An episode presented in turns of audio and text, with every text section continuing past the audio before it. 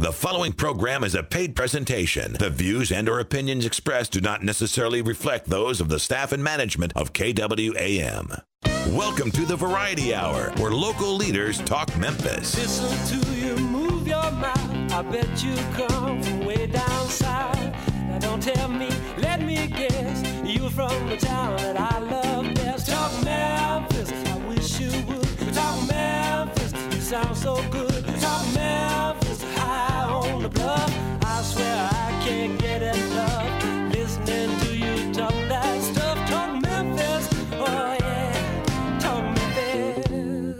Welcome to Talk Money. And now here's your host, Jim Shoemaker.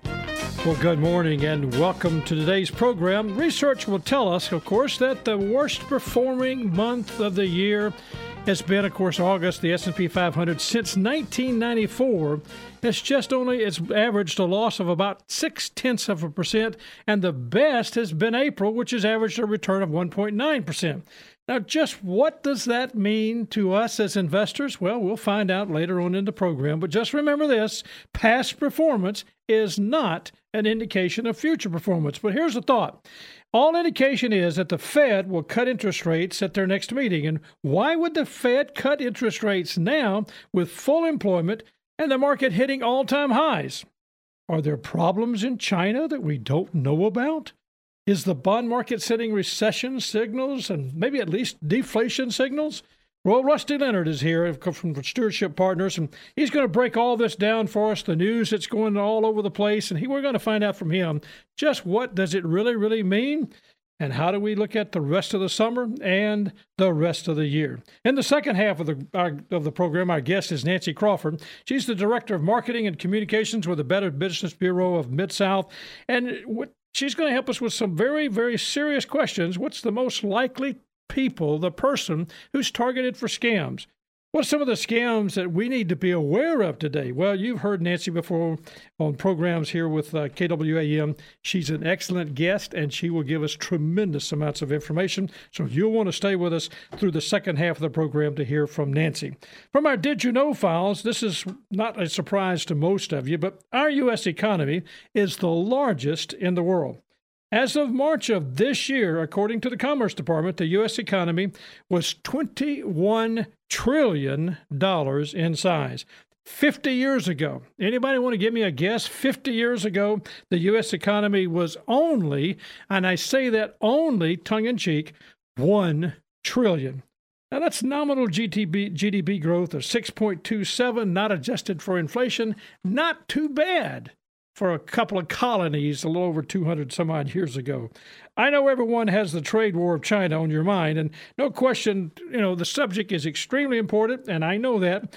But here's what the Commerce Department has provided us. If you compare the first five months of 2019 to the first five months of 2018, the Chinese exports to the United States have fallen 12%, while American exports to China that's fallen 19%. The fact is, the trade that we're doing with the world is shifting away from China. Our U.S. manufacturers, and that's the good part, have moved some of their supply chains, and that would be expected for what they're doing.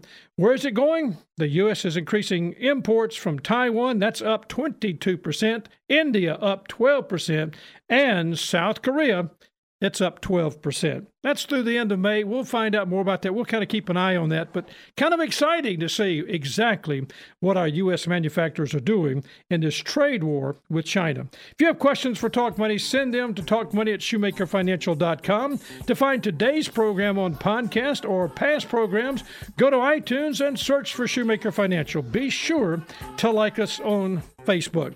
Coming up, Rusty Leonard what is in what is in store for us with the economy and the market for the second half of the year? Important questions we're going to be asking him. Nancy Crawford, Better Business Bureau, she's going to be with us. She'll be talking about who is targeted for scams and why. You might be surprised as you listen to her. Stay with us. I'm Jim Shoemaker. You're listening to The Voice, KWAM 990 and FM 107.9. This is Talk Money. Podcasts of Talk Money are available in the iTunes Store. Just search Shoemaker Financial. We'll be right back with more Talk Money after this. Neither Securian Financial Services Inc. nor Shoemaker Financial are affiliated with Rusty Leonard, Stewardship Partners, Nancy Crawford, or the Better Business Bureau. The views and opinions are expressed are those of Rusty Leonard and Nancy Crawford only and have not been presented on behalf of or endorsed by Securian Financial Services Inc. or Shoemaker Financial. And now back to Talk Money with your host, Jim Shoemaker. Well, welcome back. We're going to be talking with Rusty Leonard, and I tell you, it's always exciting to have Rusty in. Especially a couple of weeks ago, we talked about what did a asset manager, a money manager, actually do. Learned a lot from Rusty, but we always like to have him about this time of the year because we kind of look a little bit maybe about what's happened, but really more about what he feels is going to happen. And Rusty, I just say to you, man, it's great to have you on the program, sir. Welcome to a Wednesday program for me. Hey, thank you. Always a pleasure to be with you. You know, Rusty, one of the questions that I mentioned in the monologue in the preparation for the program today, we talked a little bit just about the. It seems all indication is the Fed, Mr. Powell, is going to go in and they're going to raise interest rates next week, and that's kind of the the sound that we hear. And yet, the, you know, if you looked back about three months ago, it was say about sixty percent. Well, that's escalated, as you know, and it says if he doesn't do it this time in September, it's hundred percent.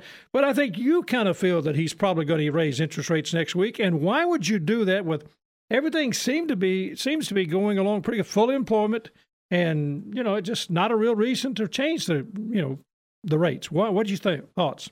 Yeah, I would never have expected this. Uh, in my whole career, it goes against all kinds of economic theories and uh, and all that. And I guess that all those have been thrown out uh, the window uh, as a result of just the change in our economy and the way things work. But you know, it's very unusual for the Federal Reserve to lower interest rates at a time when the stock market's sitting all-time highs and the employment is, uh, you know, anybody who wants a job has a job right now, and uh, that's it's usually you would in the past, it would have been viewed as the Federal Reserve was acting completely irresponsibly by doing such a thing because it would be stoking inflation. In this case, uh, we've had a very, you know, very good economy and a great stock market and uh, a lot of good economic uh, numbers across the board, but we still don't have very much inflation. And this has been a problem since, uh, to a certain extent, it's not really a problem. It's a blessing in many ways. But uh, in an economic theory perspective, there should be a little bit more inflation than what we've seen. And it's uh, always a little disconcerting that we might fall back into a deflationary mode, which is a very bad thing for the economy. So I think what they're trying to do is head off at the pass the potential for us to fall back into a deflationary mode and trying to create some inflation. So this is a completely different way of thinking than what you and I uh, being old geezers that we are. Careful, uh, careful, careful. being, being uh, used to seeing from the Federal Reserve. So we may have to adapt uh, to that and get used to it. Well, I, I, think I can understand that, and that that would have been my thought was that we've gotten almost uh, non-existent as far as inflation being a very small number. But let me think this now. Just just hear me out, and let's kind of talk about this for a second. I don't know if that's the only reason. Do you think there's something with China that maybe they know that we don't? Is there is there some information floating around? I mean, we've got an envoy headed to China now, and uh, are we about to strike a deal, or are we about to decide we're not going to? What do you think's going on with China? Yeah, that's pretty. That's a really complicated question uh, because there's so many aspects to it. But for, the one aspect is, hey, China is a competitor from an economic perspective to the United States now. And we may be trying to cut them off at their knees uh, as much as we are trying to get a fair, fair trade deal out of them. So we may want to set them back. And, and from a geopolitical, strategical standpoint, we've got them in a very bad spot because they have grown their economy uh, for better part of a quarter of a century at a very high rate of speed. And they, in the last five, ten years, they've done that through a monster amount of debt. And so, if that debt starts crumbling, that economy is going to crumble. It's kind of similar to what ours, what happened to ours in 2008.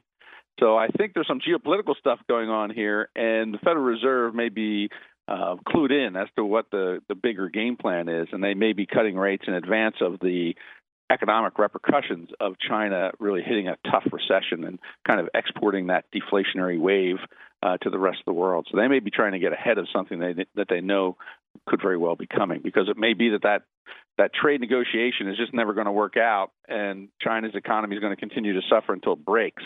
And uh, that, that could be part of what's going on here. I had mentioned earlier too that it seems like well, it, the very Commerce Department just recently reported that U.S. manufacturers have moved some of their supply chains away from China, and it's going to Taiwan, to India, South Korea. Is that is that pressure? Is that enough? I mean, you know, so is that enough pressure to get them to the table, or is it more coming from just the fact that they know we may be holding the cards to what their future economy looks like? and we are holding the cards because you know we we're the one who brings in all this stuff from China. So uh, they don't buy a lot from us; we buy a lot from them. So they need us more than we need them, and uh, so we do hold all the cards. And I think uh, you know they know that we know that they know that we know that, and so all these this is big just a big dance. Uh, the question in my mind is whether or not we even want a trade deal with them, or do we want to break their back first economically? Uh, because, like I said, they're they're exposed uh, they've they, they're at risk because of all the debt they've taken on, and all those uh, manufacturing jobs that are leaving to all the places you mentioned. Vietnam's another place where they're going in in uh, uh, in mass as well. That is really hurting the Chinese economy, and also not only the economy but the political system because they they were you know being a centrally planned communist led you know non-democratic situation over there.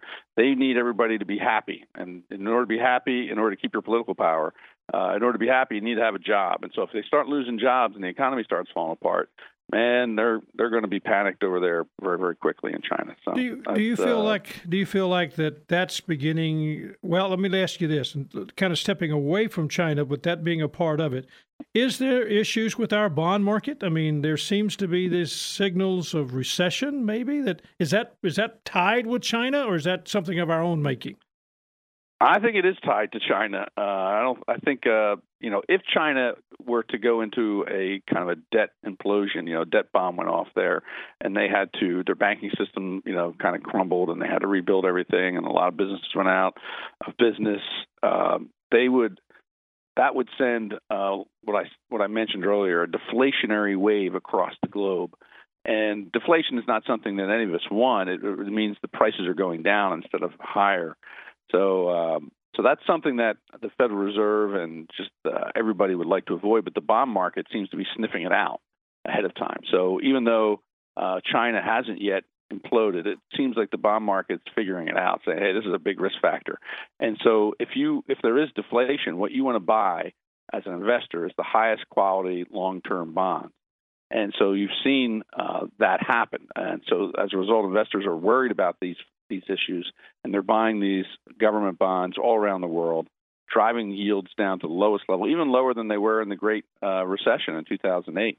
And so it's uh it's telling us something. Uh, I don't. The bond market's usually more right than the stock market when it comes to these guesses about what's going on. So it's worth paying attention to what the bond market's telling us right now, and it could very well be telling us that China's about to really hit the skids.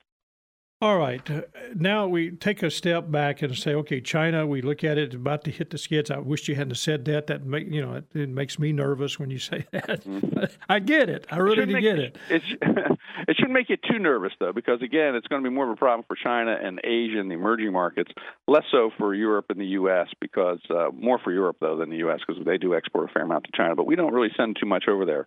So we actually could be you know a net beneficiary in some regards from China's troubles. Well, this this is my question. Then we've enjoyed a, this enormously long. It's the longest economic uh, expansion that we've ever had in our history.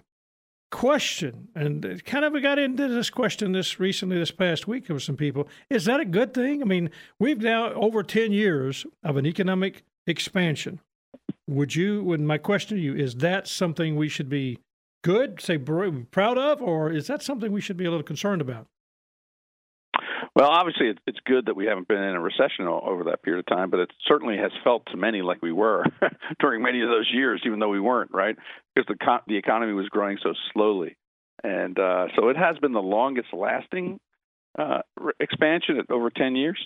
But it's all, if you look at the graph of other expansions that were shorter, they added more to our economic activity. The the growth was much larger than what we saw in this long one. So this has been long but slow, really kind of boring, right? Until recently, it's gotten under Trump, but obviously it's kicked into gear a little bit, and so that's helping uh, helping some. But it's been a long, slow economy, so it's been good that we're not in in recession, but it hasn't been a, a great thing in the sense that it's uh, been a booming economy, and so we still haven't had that that full uh, big boom that we often have towards the end of an economic expansion. And so that also could be a good thing in that even though the Federal Reserve is worried evidently about recession, and we have seen manufacturing, uh, uh, that sector of the global economy, not just here in the U.S. but right across the globe, suffer pretty severely recently.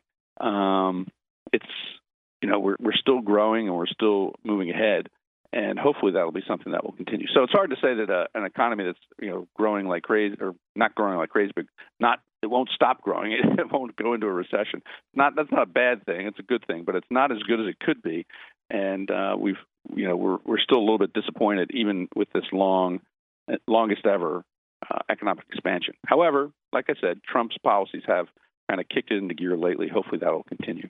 Well, I think a lot of people have said this expansion and even this market that we talk about this has been the most uh, uh, doubted doubted or yeah. Uh, you know people yeah. say this is not real it's you know something. So it has been something. Let me ask you this. I said in the monologue that august is the worst performing month of the market s&p 500 for the last 25 years.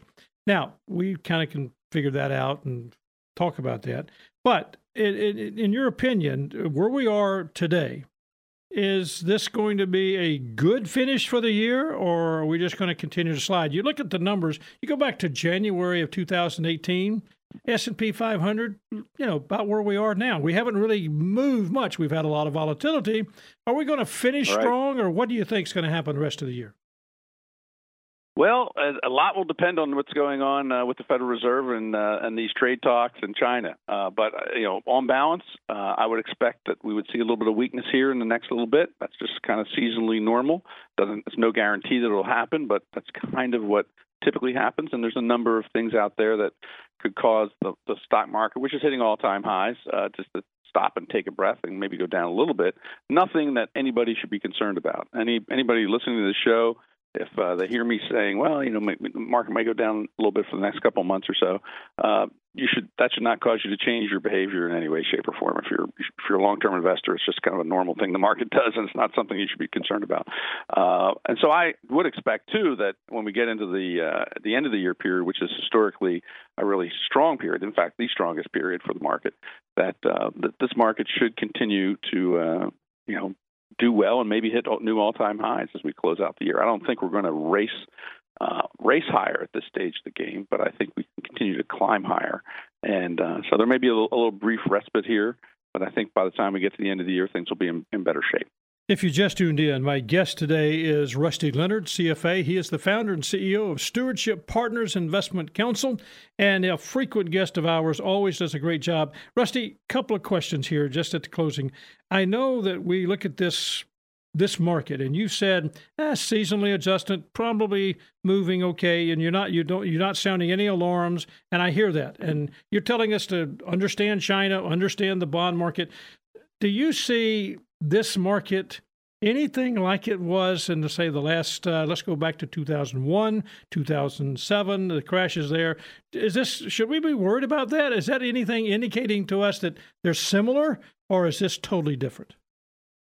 I think it's pretty much totally totally different. Uh, actually, both of those crashes were totally different, right? So the uh, the first one was the tech tech bubble uh, crash, and uh, we don't have uh, we have certain stocks the growth stocks are pretty highly valued right now. So to the extent that you're in the market, you probably want to be uh, moving your positions closer to the value end of the market versus the growth stocks because they have gotten expensive. But the market overall is not expensive. It's not at a tech-like uh, in, uh, the internet bubble uh, valuations. We're not we haven't lost our mind as investors in in general. Uh, maybe on individual stocks or individual sectors, there's a bit of, bit of lunacy going on, but there's there's not a general lunacy going on. So it's not like the internet bubble. It's more like the the crash that we had in um, uh, 2008 because the valuations then also were not terrible, but we had a banking problem. This time we don't have a banking problem. We have a strong banking sector, and the debt uh, situation in our country is not a, huge issue. We have uh, reformed, so to speak, and, and done better.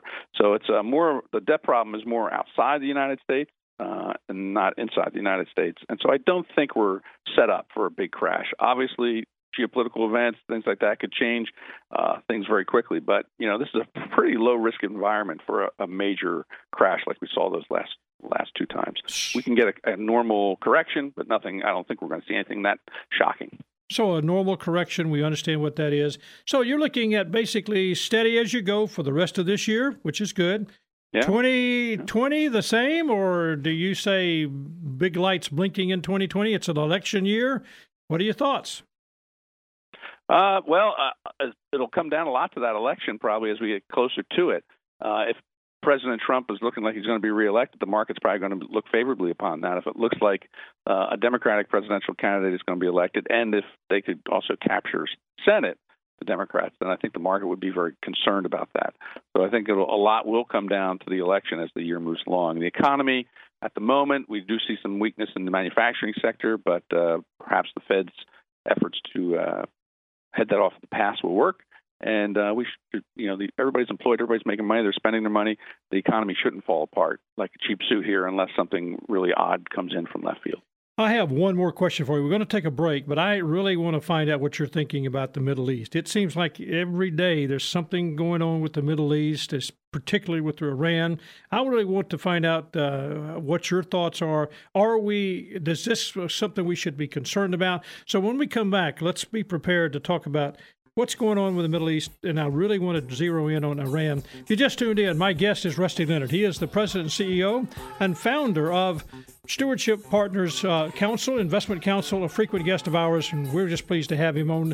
We've been talking about the economy, we've been talking about what's the updates that we're looking for, and really what was China looking like. And he's given us some great insights. You'll want to listen to this program again. I'm Jim Shoemaker. This is Talk Money. Be sure to like us on Facebook. Just search Shoemaker Financial. We'll be right back with Talk Money after this. Jim Shoemaker is a registered representative and investment advisor representative of Securian Financial Services Inc., securities dealer, member FINRA SIPC, a registered investment advisor. Shoemaker Financial is independently owned and operated.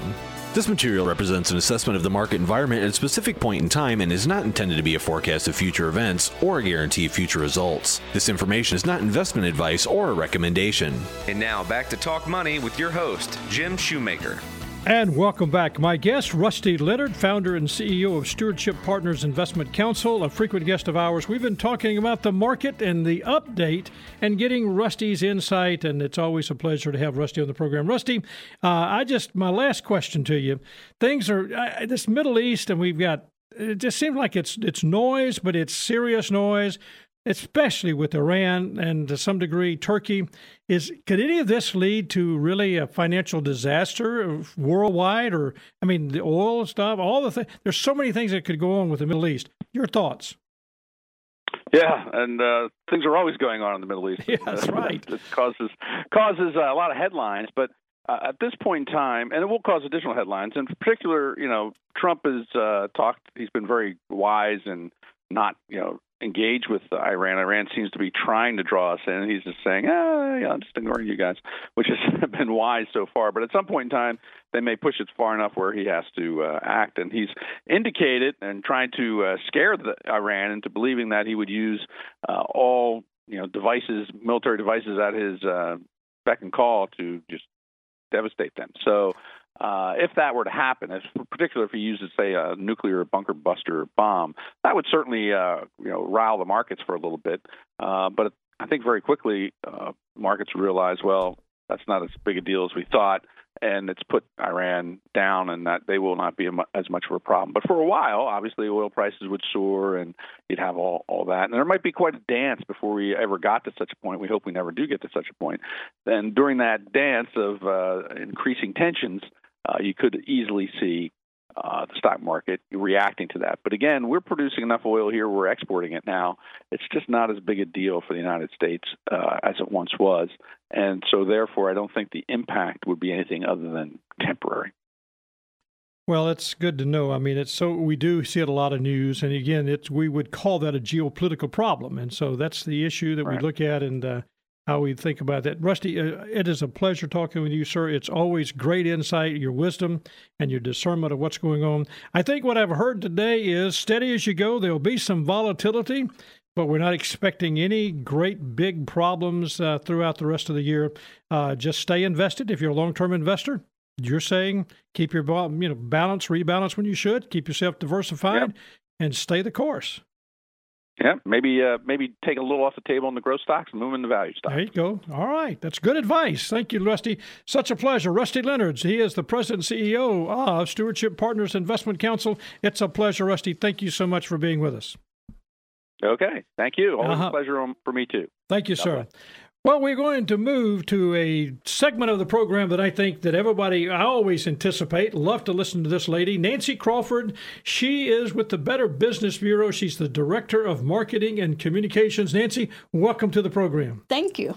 You know, I got to announce this. I mean, a couple of months ago, it was Nancy Crawford, and then all of a sudden it comes now, it's Nancy Crawford Butcher. Butcher. Tell yes. me about that. I got married in yes. December and uh, honeymooned in Italy and Sicily, and it was lovely.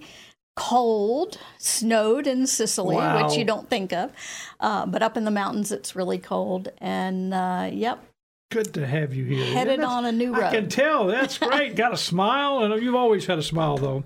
Nancy, of course, is uh, a person we always like to hear from. She does a great job of telling us what's going on in the city and especially what we need to be looking for uh, in the Better Business Bureau, what they're doing. But I guess for our listeners, I want to give you a chance right off the top, Nancy.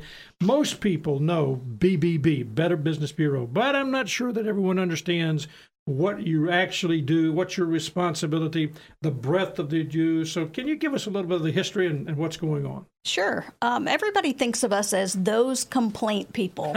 you have a problem with a business, you can file a complaint with the BBB.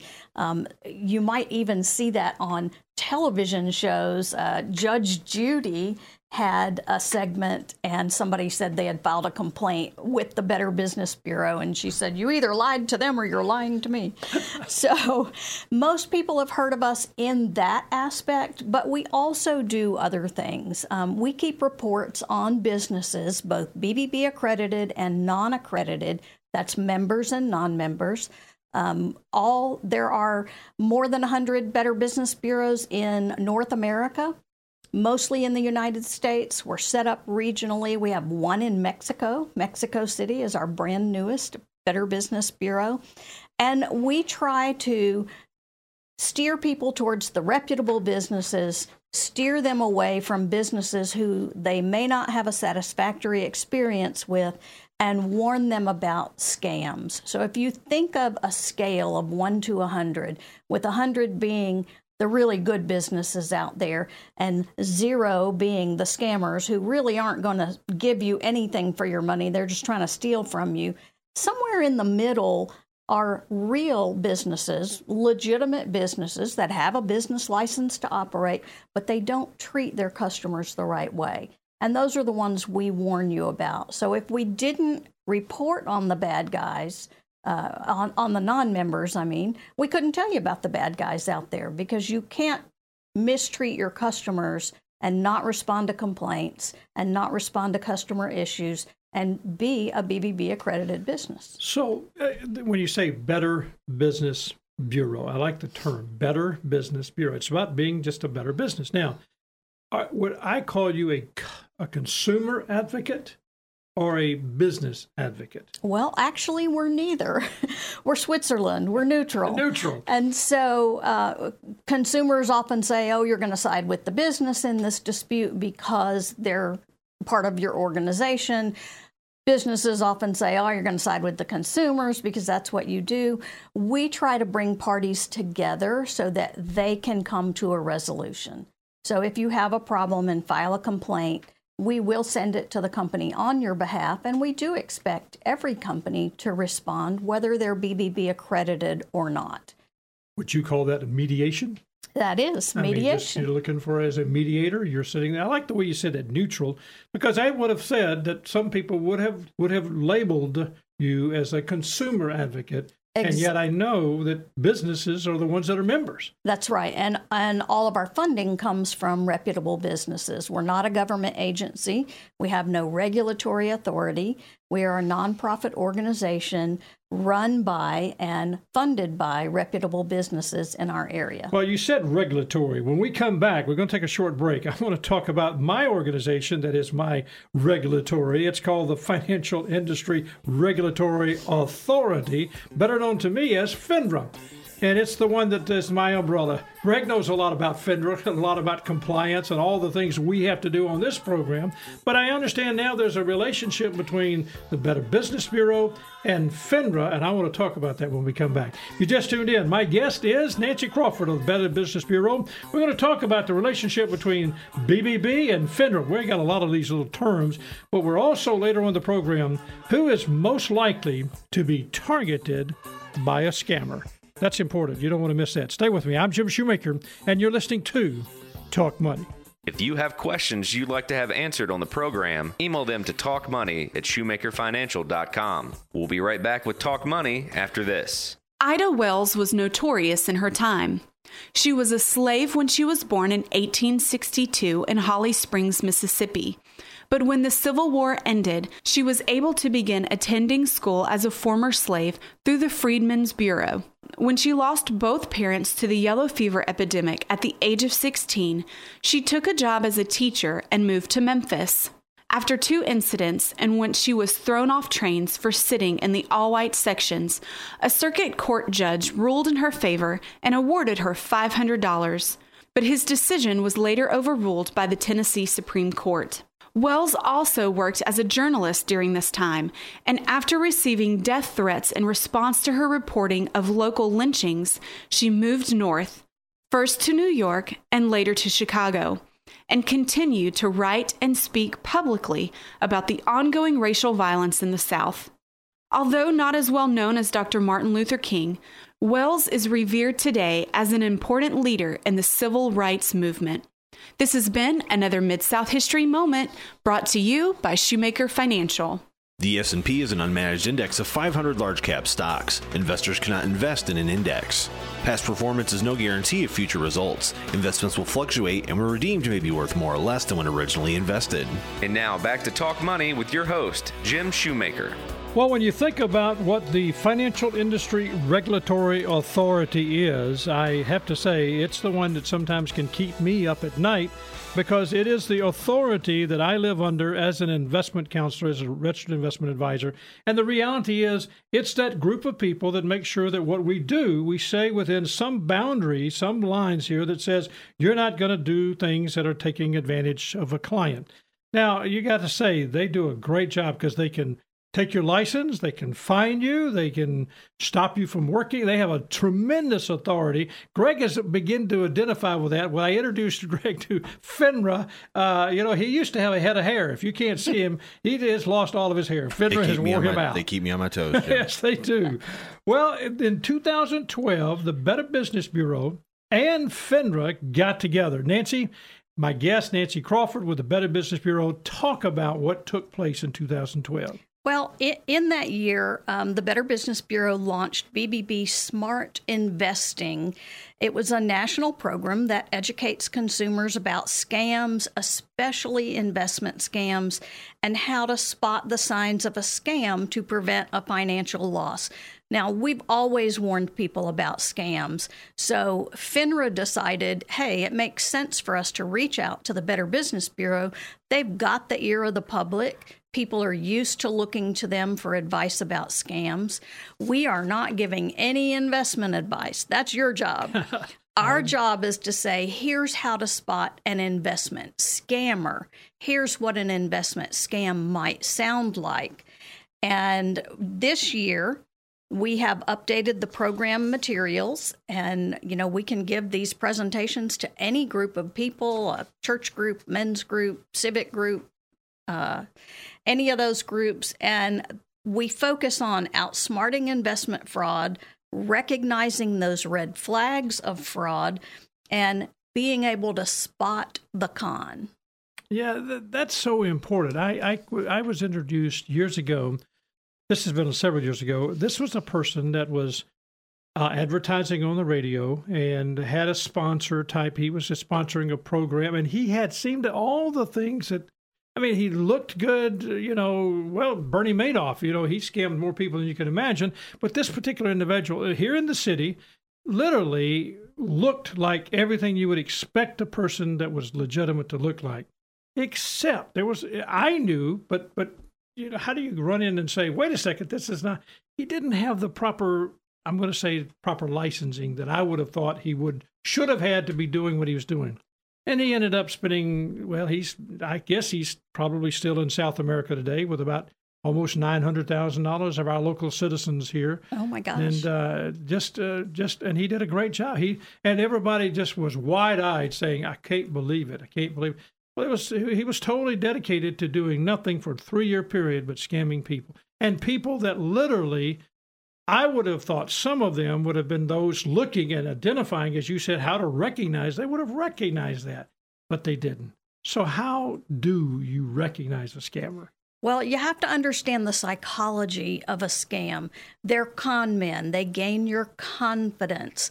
FINRA and AARP went into prisons when we started this program with them, and they interviewed con criminals, people who had scammed people out of money. And they said, How'd you do it? What were your tricks? And over and over again, they came up with these five psychological tricks that they use against us, and people fall for them. We're emotional beings. We have a, a research side of our brain, very analytical side of our brain, and we have an emotional side of our brain. And we do our research on the analytical side, but we make our decisions on the emotional side. We make our decisions based on the fact that we like this person, that they're um, they go to the same church that we do, they're in the same business groups or civic groups that we are. And when these guys trick us, they don't do it the first time they talk to us. Mm. It's going to be over an extended period of time. They're going to know all about you. They're going to know your wife's name. They're going to know your kids' names, whether or not you have a pet, where you go to church, what you like to do on the weekends. And then they're going to use all that information against you. Wouldn't you like to be able to go visit your children who live in another state more often? This investment can help you do that. This investment is going to give you, you know, unbelievable astronomical returns in a short amount of time. Recently, within the last year, we got complaints from people here in the city who had given $1,000 each to some individual who said that in 17 months he was going to hand them a million dollars. Okay. If it sounds too, too good, good, to be true, to be true. it probably is. This person had no license, he had no um, understanding of investments. He had an idea. And people still gave him a thousand dollars. And people gave him money. And, and what they do is use your friends against you. Yeah. That's part of the tricks. So if they uh, go to your church and they get a church member to buy in, then they say, Well, Jim, you know, Ralph knows about investing and he's buying in. This is a good deal for him. Why why are you not doing it? Are you too dumb to get it? Yeah. And they use that against us. Um, you know who else uses these tricks, these psychological tricks a lot? Shopping channels. Oh, I, ever- I do not. I know some people that are addicted to them, but I am not one of those. But they use these psychological tactics, as do legitimate businesses. These are marketing tactics, but the scammers and the the uh, online uh, TV shopping shows use them to a great extent. If you think about those shopping shows, they have a little ticker counting down the time, right? Hurry, hurry. Oh yeah, that's Hurry, if you- hurry, time's going away. You have to hurry. Uh, that's scarcity. Um, they also use scarcity of product. If they're selling a shirt in red, blue, and green, you'll hear them say, "Oh, oh, the green is gone. You can't get the green anymore. Hurry up and buy the red or blue.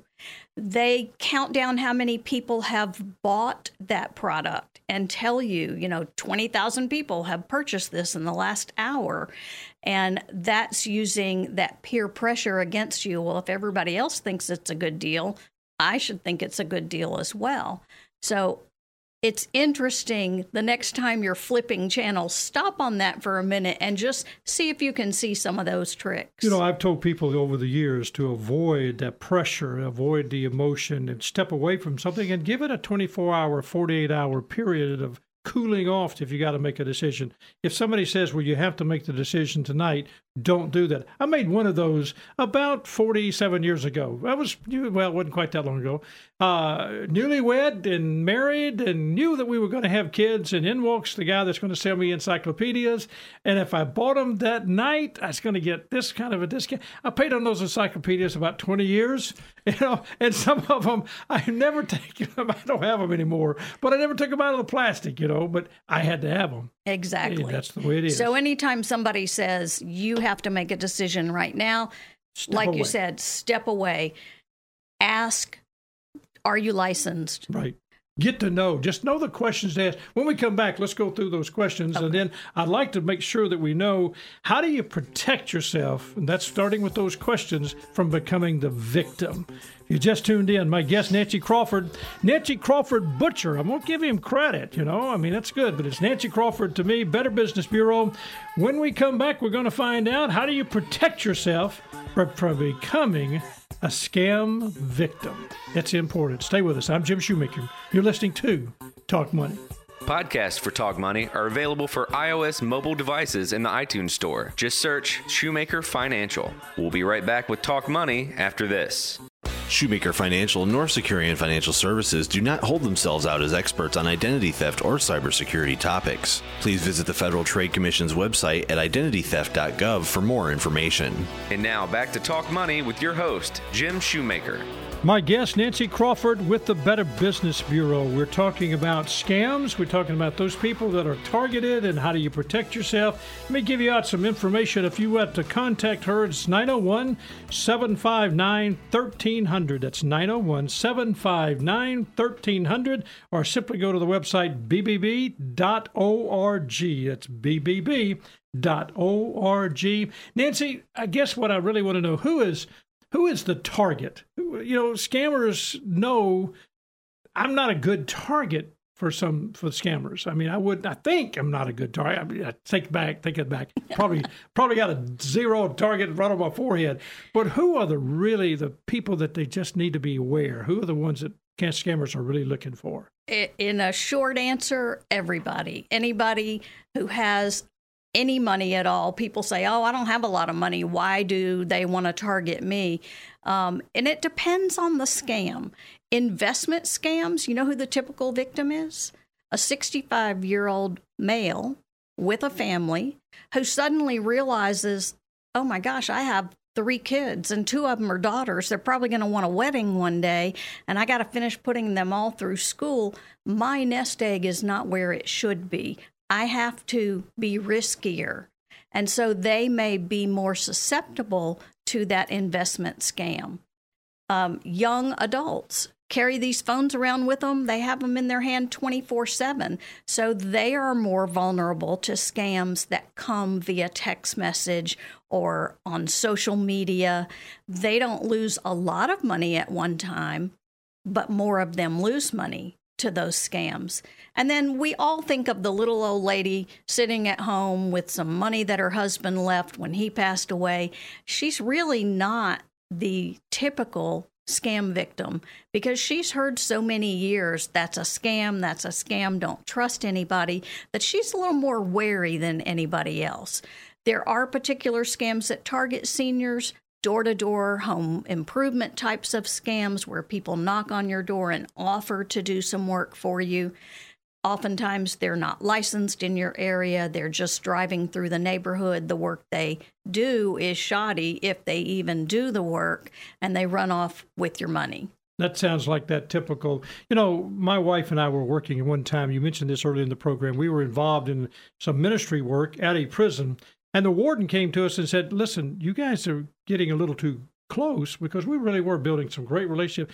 He said, You got to understand, these are cons and they don't tell you the truth. There's right. nothing about what they're doing. They are professional cons. And they're they are looking at what's in it for them. That's exactly right. How do you protect yourself from becoming a victim? Well, you have to use common sense. If it sounds too good to be true, it probably is. Like we said, step away from any time you're feeling pressured to give to a charity, to buy something from a website, um, to look at an investment. If you feel pressured by that business or organization, ask them to send you information. Legitimate businesses will take your money tomorrow or next week or next year, and they'll send you money and give you time. Um, they'll send you information and give you time to evaluate that offer before you make a decision. So remember that you can't trust caller ID. Mm, that's true. Well, we've I've learned that. You cannot trust who's on the other end of that phone. So never give out information to someone who calls you, no matter who they claim to be. Hang up the phone. Look up the phone number for that entity, whether it's the Social Security Administration, the Medicare Administration, um, the Federal Trade Commission, the IRS, look up the actual phone number. If you can't find that phone number, call us and we'll find it for you. And you initiate that contact with that person. Uh, even if you get a call from your credit card company that says we've seen some suspicious charges, I hang up, mm. turn my credit card over, get that phone number, and I call them back so that I know I'm talking to my credit card company. You just can't trust what your caller ID says. You're almost saying buyer beware, take it easy, let the emotional side cool off, take 24 hours, 48 hours, and if it's a trusted, reputable company, they'll treat you like a trusted, reputable company. Exactly. They will not force you to try to do something, and that's always important. And check it out with the Better Business Bureau. We have reports on over 4 million businesses nationwide. So you can go to our website or give us a call and let us tell you what we know about the company. That's the key right there. Nancy Crawford with the Better Business Bureau does a great job. You've been listening to the KWAM 990 and FM 107.9, The Voice. Uh, my guest, Rusty Leonard, early in the program, and Nancy Crawford. If you would like to talk to Nancy personally, call her at 759 1300, or you can go online, bbb.org. Thank you, Nancy, for being with us today. Thanks for having me. We hope you've enjoyed today's program, and as always, thanks for listening. If you have questions for Talk Money, send them to talkmoney at shoemakerfinancial.com. That's talkmoney at shoemakerfinancial.com. To find today's program on podcast or past programs, go to iTunes and search for Shoemaker Financial. Be sure to like us on Facebook. Thank you so much for listening. I'm Jim Shoemaker. This is Talk Money. Talk Money is produced by Greg Ratliff. Guest and content coordination, Francis Fortner.